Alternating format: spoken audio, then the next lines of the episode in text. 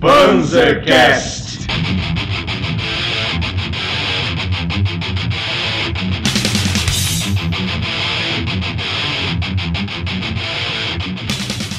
Saudações, mundrungos dispostos a ouvir essa bagaça.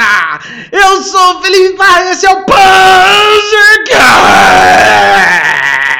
PanzerCast.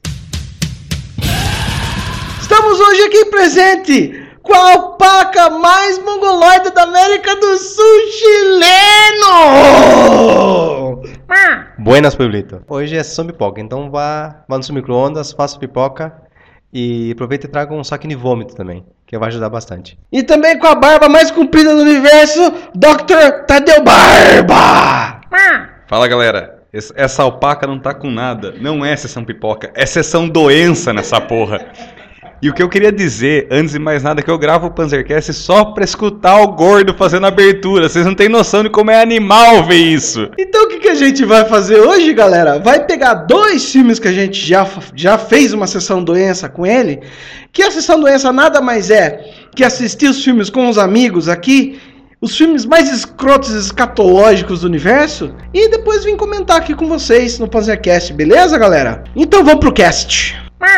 Pra começar essa coisa aqui, a gente vai tentar falar para vocês como é que surgiu essa ideia de Sessão Doença e por que esses dois filmes foram indicados para o Sessão Doença. Os filmes que a gente vai falar hoje vai ser o Ex-Drummer e o Martyrs. Sessão Doença surgiu em idos de 2013, quando eu morava numa república com o PV, nosso querido PV. E um belo dia, o PV pediu a conta do emprego dele, porque ele já tinha planejado que iria para Alexia um dia. E ele teve um mês de folga. Nesse mês de folga, tudo que acontecia naquela república era chope e exibição de filme num retroprojetor. E isso começou a dar origem ao embrião da Sessão Doença. A Sessão Doença, de fato, surgiu na primeira vez que o Gordo foi lá. O Gordo levou o HD proibido dele, o HD observado pela FBI. Você pluga ele no computador, você começa a ver helicóptero no horizonte. E só saía coisa doentia de lá. Então nós batizamos que aquela sessão de filme era doentia, vulgo Sessão Doença. E por que esses dois filmes eles foram indicados para Sessão Doença? É para fugir do feijão com arroz dos filmes de horror americano dos últimos tempos. Tem uma coisa que o Dario Argento falou, uma frase dele que ele fala: o cinema de terror hoje, especialmente o norte-americano, está mais para o PlayStation. Eu não gosto. É para crianças e adolescentes, não para adultos. Gosto muito mais dos filmes japoneses e sul-coreanos. São muito mais interessantes. Então, para sair dessa estética que o Hollywood impõe, certo?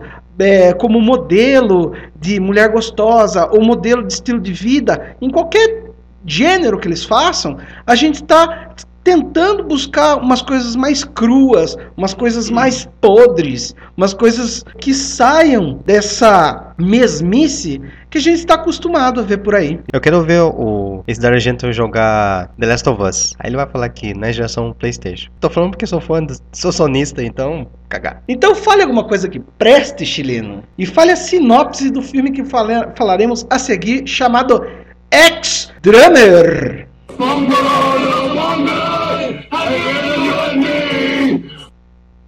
Bom, Ex-Drummer é um filme belga, foi lançado em 2007 pelo diretor Koen Mortier. A sinopse é o seguinte: três deficientes físicos montam uma banda e convidam um famoso escritor para ser o baterista, que quando se junta a eles, começa a manipulá-los. Um filme com um senso de humor malicioso, que é capaz de mostrar também como os mecanismos do sistema social contemporâneo conduzem a um tratamento desumano dos menos favorecidos.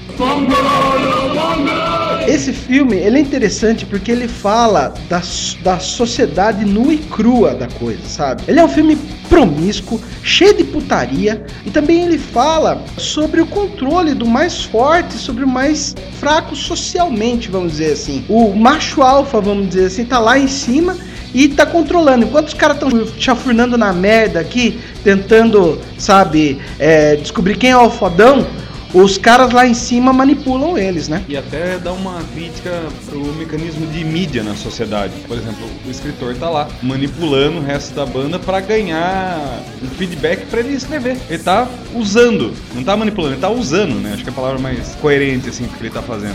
E vale ressaltar também, Baba, que ele é um filme baseado num livro do Herman Brusselmans. Cada um desse, como o Xilão já tinha falado, dessa banda, cada integrante é um cara deficiente e retardado maluco, certo? Aqui temos o vocalista, que é o Cohen the Guitar, né? Tem o guitarrista, que é o Ivan Van Dorp, o baixista, o Jan Verbic, e o baterista, que é o Dries, que é o tal escritor que o Baba falou, né? Eles formam o Feminist, que é uma banda que eles montaram lá pra tentar entrar num concurso. E por que Feminist, né? Segundo a própria explicação dos caras, são 4 caras deficientes que são tão bons quanto 4 putas feministas. E a primeira música que eles vão tocar é a Mongoloid, do Devo. Eles fizeram uma versão, vamos dizer assim, mais punk, porque esse filme fala bastante dessa estética punk, né? E essa é a primeira coisa que eles vão tirar aí, né? Pra tentar ganhar esse tal festival. Outro ponto que eu achei interessante nesse filme, e é bom destacar, que o uso ou até o abuso é do serviço social, que acho que os 3 estão todos empregados, que é essa deficiência, e é muito comum você ver alguns filmes europeus que focam muito nisso, principalmente alguns filmes ingleses dos anos 90, mas esse em si você vê que estão não só deficientes físicos, mas dependentes do Estado, por terem essa deficiência e não poderem exercer o emprego, e nisso eles usam e abusam do Estado. Eu acho até engraçado, pois você acaba vendo algumas notícias. Recentemente houve uma notícia no Facebook dizendo que tem um sueco que ele se aposentou por ser metaleiro, por ser headbanger. O cara conseguiu aposentar por causa disso. Então você vê como existe esse contraste entre o serviço social europeu e o nosso, né? O nosso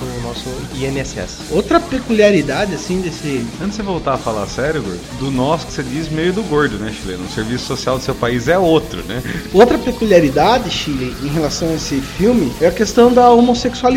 É muito louco, porque ao mesmo tempo que os caras são aceitos, certo, pela sociedade ali, eles são muito preconceituosos heterossexuais, falando mesmo só termos pejorativos em relação aos homossexuais, né? Mas está muito presente essa coisa do homossexual mais, vamos dizer assim, à vontade com a sua sexualidade, expondo a sua sexualidade, por mais que eles sejam reprimidos, né? Ideologicamente. É um filme muito, muito estranho, é uma dualidade que tem muito louca. Pois o legal é que a gente falou da Sessão Doença, esses filmes doentio, splatter, gore que a gente gosta, mas o destaque, o bom desse filme é isso. Você vê o aspecto dele ser bem nojentão, existem algumas cenas bem fortes, principalmente em relação ao uso de drogas, mas por outro lado você acaba vendo esse tipo de coisa que o próprio Gordo comentou, né? O conceito do racismo, preconceito, ter um cara que depende do serviço social. Então o bom é isso, o bom você ver o filme não só pelo lado estética splatter agora, mas pela estética humana. Eu acho que o lance de estética, ele não chega a ser nem tão gore, tão splatter, mas é muito violenta. Eu acho isso interessante, porque claro que muitas vezes o filme mostra a violência de forma bem explícita, mas outras vezes somente ele menciona o que aconteceu ali e deixa a sua imaginação trabalhar. E é na imaginação que acontece as coisas mais chocantes, né, da sua cabeça. Você imaginando uma coisa que, nossa, extrapolou qualquer coisa que o cara colocasse visualmente pra você, né? Como isso já vem de muito tempo aí, por exemplo, no Drácula de 1931, quando ele chega no quarto da mulher, o pessoal chega lá para tentar surpreender ele, ele sai fora e não aparece a descrição que o pessoal olha pela janela. Eles falam que aparece uma fauna lupina vagando pelo jardim e saindo correndo. Então, quer dizer, a sua imaginação trabalhando seria muito mais legal do que qualquer efeito especial de 1931 que eles fizessem. Isso é muito interessante. Tentar cunhar um termo, acho que o filme, mais do que cenas violentas, ele tem uma atmosfera violenta. Tem uma atmosfera extremamente violenta. O filme, ele é considerado como uma comédia de humor negro, mas humor negro black from hell mesmo. Toda uma estética maluca que a gente tá falando aqui, porque tem essa coisa dele colocar explicitamente todas essas ideias que a gente tá falando, aliado a um cenário que mostra bem uma decadência, assim, sabe, familiar, matrimonial, social, de cada personagem imerso nessa trama. Então, o cara tem apartamento destruído, muito lixo nas ruas, sabe? E até mesmo o escritor, por mais bem sucedido que ele seja na vida dele, a casa dele parece ser muito fria, assim, muito gélida, a luminosidade é meio baixa, bem melancólica, assim, sabe? Parece ser uma coisa que não tem uma certa ligação de afeto. É muito interessante isso. E fora a trilha também, que é a trilha cheia de música punk, como eu já tinha falado, dá essa coisa assim de crueza, vamos dizer assim, pro filme. E fora os créditos iniciais. E pra mim, os créditos iniciais desse filme são os mais fodas do planeta, sabe? Simplicidade e criatividade. Não precisou de nenhum CGI, não precisou de nenhum efeito, nem porra nenhuma. Os caras fizeram ali, foi do caralho, muito legal. Tem também em relação às cenas de muito movimento de câmera, que assim, dão ao espectador uma noção de que essas pessoas estão à margem da sociedade, com simples efeitos e enquadramentos, assim, tipo um enquadramento de ponta cabeça, ou então mesmo uma coisa do cara, da câmera tá de trás pra frente, dá um certo desconforto pra você falar, puta, tem algum problema, esse cara tem algum problema no filme, e isso é interessante da linguagem audiovisual. Você não precisa ser verborrágico igual os filmes de Hollywood pra ficar meia hora explicando que o Hulk, se ficar nervoso, ele vai virar um monstro. Aqui você não precisa, a própria linguagem audiovisual da coisa já fala que o cara é meio estranho. Isso é cinema. E ele também tem um uso eficiente assim de movimento, de longa, ótimas cenas assim, sem corte, batidão mesmo assim, sabe? Uma edição foda pra caralho. O grupo mesmo de atores assim, parece que eles vão levando assim a cena até o extremo, meio improvisando também, sabe? Parece que o cara simplesmente falou: roda, mete o pé aí. E fica filmando os caras lá, sabe? Principalmente nas partes de ensaio, assim, se nota muito isso, que é meio improvisação mesmo, assim. É do caralho. Muito foda, muito foda. Um destaque legal são os atores coadjuvantes que tem no filme. Pode perceber que, não vou dizer que eles têm um fã-clube, mas tem uma galera que sempre tá esperando eles, conhece eles. Tem algumas cenas num bar que mostra que aquele mundo ali realmente existe. Todo mundo é maluco ali, sabe? Até como o Gordo acabou falando sobre o escritor, apesar de ter um nível, assim, superior assim, mas mesmo assim ele acaba entrando nessa selva da maluquice aí. E por mais que nós do PanzerCast, eu digo, sejamos familiarizados, né, com esse ambiente underground, de muitas vezes até rolar pancadaria, aquela raiva à flor da pele que muitas vezes assim o metal ou o punk, sabe, exacerba e te dá essa sensação. Tem essa coisa extremamente realista e ao mesmo tempo tem toques de surrealismo no filme, sabe, tirando os personagens da dura realidade que eles estão ali para transportar num mundo cheio de humor negro e ficcional. Simplesmente fantástico algumas coisas, sabe? Em relação, assim, só por cima, assim, só uma pitadinha, um xiste pra vocês atentarem a cena do trailer, quando o nosso querido Dries vai lá conversar com outro cara da banda e chama a mulher dele. E aquilo é totalmente surreal. Bom, molecada, Ex-Drummer, infelizmente você não encontra alguma locadora por aí, mas vocês sabem os meios como vocês podem tocar esse filme. É perturbador? Talvez, mas ó, vale a pena para ter uma experiência diferente, para você ver um mundo de uma forma diferente, tá? Principalmente os destaques são os três integrantes eficientes, que isso mostra que mesmo você tendo um braço rígido, você pode tocar um baixo. 4 integrantes eficientes. A deficiência do baterista é que ele não sabe tocar bateria.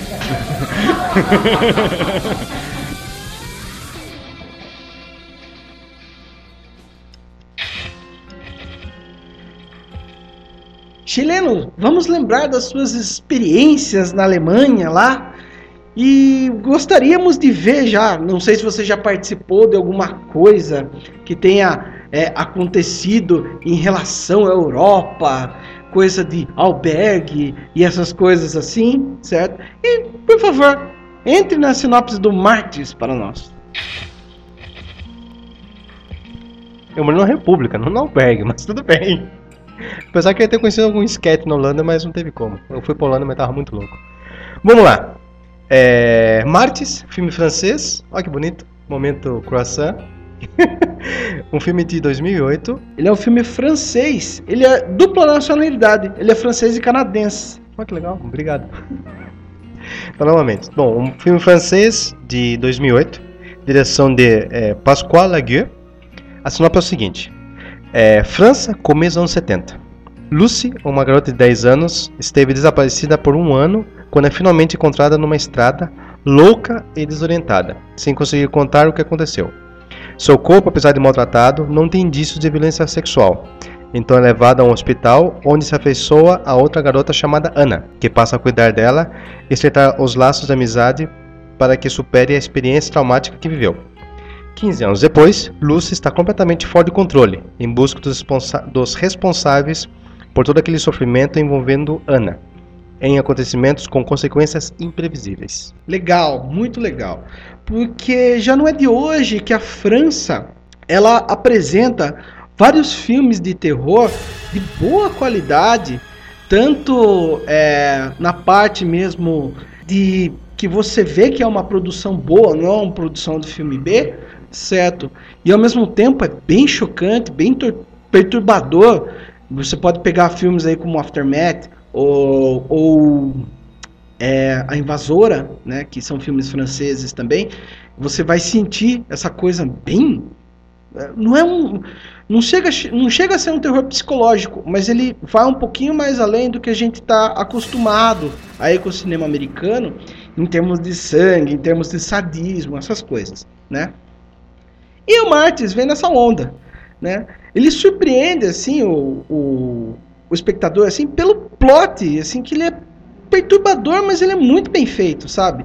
Eu acho que ele é até inspirado em lendas obscuras da Deep Web, aí que alguém conhece aquela boneca do caralho lá da Deep Web, não sei das quantas.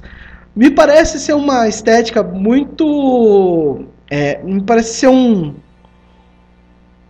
uma base assim pro Martyrs, esse tipo de lenda, essas coisas, né?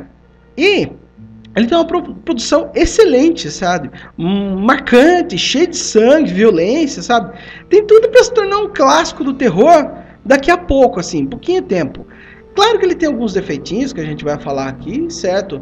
Mas ele vale a pena, é um filme legal. Apesar de ser um terror, ele tem uma pegada muito forte de drama também. É um filme que, se você quiser ver e encarar ele como um drama, você pode encarar ele desse jeito também.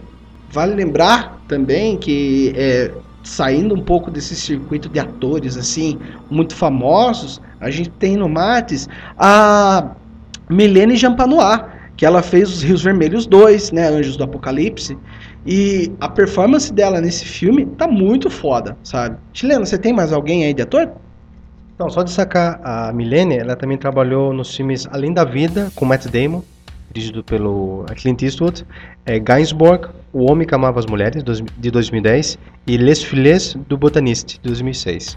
A outra protagonista, a Mojane Aloui, que interpreta a Ana, ela participou dos filmes As Florestas de Kirkuk, 2010, Forças Especiais, 2011, aquele filme de ação...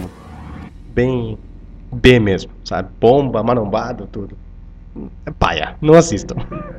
E Des Weileben des Daniel Shore, 2009, um filme alemão, também bem naquela pegada bem dramática. E o que eu acho interessante, assim, é a mistura de gêneros que esse filme tem, né? E até a revelação de um mistério, sabe? A revelação de uma... de toda aquela merda que tá acontecendo, sabe? O elemento paranormal, a violência, as mortes a sangue frio. Assim, ele te dá uma sensação de que você tá perdido num lugar onde tudo dá medo, assim. E o clima do filme contribui para isso, sabe? Ele começa com vários filmes de franceses que eu já vi de terror, que ele dá um tapa na sua cara, ele vai te apresentando um monte de coisa. Ó, tem esse elemento, tem esse elemento, tem esse elemento, tem esse elemento. Me lembra até... um filme do Lúcio Fulci chamado House by the Cemetery, que ele tem um monte de elemento lá, zumbi, paranormal, violência, assassino, sexo, mansão, sabe? Um monte de coisa, você fica meio perdido até. O Martyrs, ele te joga na cara isso, e aos poucos ele vai resolvendo isso. Eu creio, para mim, que seja um filme de 2 atos, certo? É esse ato mais complicado, vamos dizer assim, até a metade do filme, e o desvencilhar, vamos assim dizer, desse mistério. A parte de linguagem audiovisual, assim mesmo, não difere muito das coisas que você vê aí de Hollywood. Mas o melhor disso é que o roteiro deles é muito melhor do que as coisas que vem lançando por aí, né? Melhor ou pior, é muito mais autêntico, é muito mais incisivo. Um roteiro que realmente te atinge. E vai destacar que o ponto X do filme é a vingança. Pois, quando você, como eu falei na sinopse, né? A moça sai desorientada, depois de 15 anos, acaba encontrando e tem todo um plot no meio. Um mistério de saber por que ela chegou a esse ponto. E até a coisa de... que no momento do filme, uma das mocinhas tem uma certa dualidade. Não sabe se está recebendo odds ou não. Ela tá literalmente desnorteada. Transtornada, boa. Porque o que ela passa não é fácil, né? E depois você acaba vendo todo um processo e toda essa sanguinolência. De repente, no começo, como o Gordo falou, você é jogado nisso. Você começa a ver aquele sangue escorrendo pela tela toda. E você pensa, meu, quem que é o vilão desse filme? Né? Aí você de repente fica contra a moça, depois você entende, sabe por quê, fica a favor, no final você sabe, puta, agora meu, que porra, que mundo é esse? Tipo, e legal é isso, destacar que o pessoal fica sempre muito romântico quando fala, você é um filme francês. Aí você vê que esse francês não, esse tá From Hell total. E não existe o comprometimento hollywoodiano no maniqueísmo. Não tem essa de mocinho, de bandido. É tudo um cinza gigantesco. É um cinza meio rubro. Mas apesar de tudo isso, né, que a gente falou, eu acho que ele tem um pontinho negativo aí, sabe? Porque depois que tem a revelação do mistério principal, ele fica muito semelhante, assim, ao filme que a gente já tá acostumado a ver por aí. Tipo o Albergue mesmo, sabe? Então, ele vale, é legal, assim, tudo, para você conhecer um pouco do que... tá aí pra fora, sabe? E que é coisa boa, mas é pra você molhar os pés, porque é uma coisa que ela é chocante, mas não tá tão assim longe do que já você tá no convencional. Então, se você tá iniciando ainda, querendo saber um pouco mais sobre terror europeu, tudo, esse é um bom filme pra você começar a tatear aí algumas coisas diferentes. Molecadinha, novamente, filme francês não é só croissant, não é só mille poulain, então vale a pena. Como o Gordo destacou aí sobre o Albergue, eu também estrei outro filme que a galera vibra, que é Jogos Mortais. Então pode perceber muito que tem uns momentos no filme que chega bem aos Jogos Mortais. Então se vocês gostam de Jogos Mortais, querem ver os Jogos Mortais com biquinho, essa é a pedida. E uma coisa assim, o que ligaria os dois filmes, né? Porque nós colocamos dois no mesmo cast. Existem alguns elementos que são pertinentes nos dois. Cada qual no seu estilo, um no terror, outro no humor, mas os dois remetem a drama. Os dois remetem à deficiência. As duas garotas se conheceram numa instituição mental, enquanto na banda todo mundo é deficiente físico. Nos dois existe um viés muito forte como o sexualismo. E os dois são uma crítica social muito profunda. Além do que, os dois são europeus. Galera, para achar a gente, o PanzerCast na web aí, o chileno vai dar as dicas onde você acha no Twitter, onde você acha no Facebook, blog, tudo. Chileno, mete o pé. Poblito, seguinte, Facebook, como vocês fazem para nos achar no Facebook? Duas maneiras, facebook.com/PZCast ou naquele ícone de buscar PanzerCast. Twitter, o nosso é o @PZCast, tudo junto, tá? Nosso e-mail é pzcast@gmail.com e o nosso blog é o pzcast.blogspot.com.br.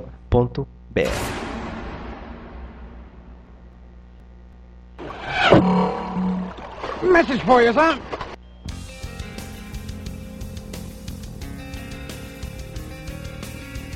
Carta dos Baixinhos do dia. A carta dos baixinhos vem do nossa fã número 1, a Bequinha, Rebeca. Rebeca deu uma puxada de orelha mais ou menos numa bosta que eu falei. Eu tinha falado que o nome daquele simbolinho que a turma chama de hashtag é sustenido.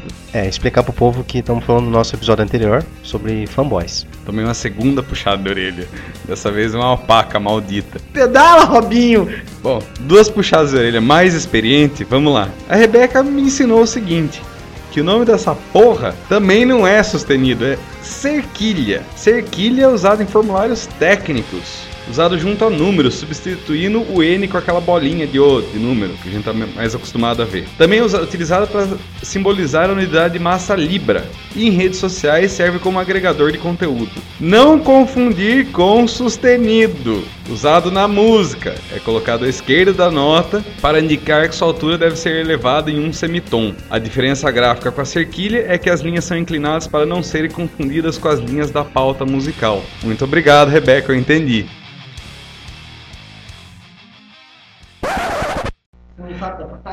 É aí, porra! É que agora tá fácil, você aperta o botão o start lá. Você aperta o botão start já aparece os comandos tudo, então é fácil agora. É... The end of the beginning.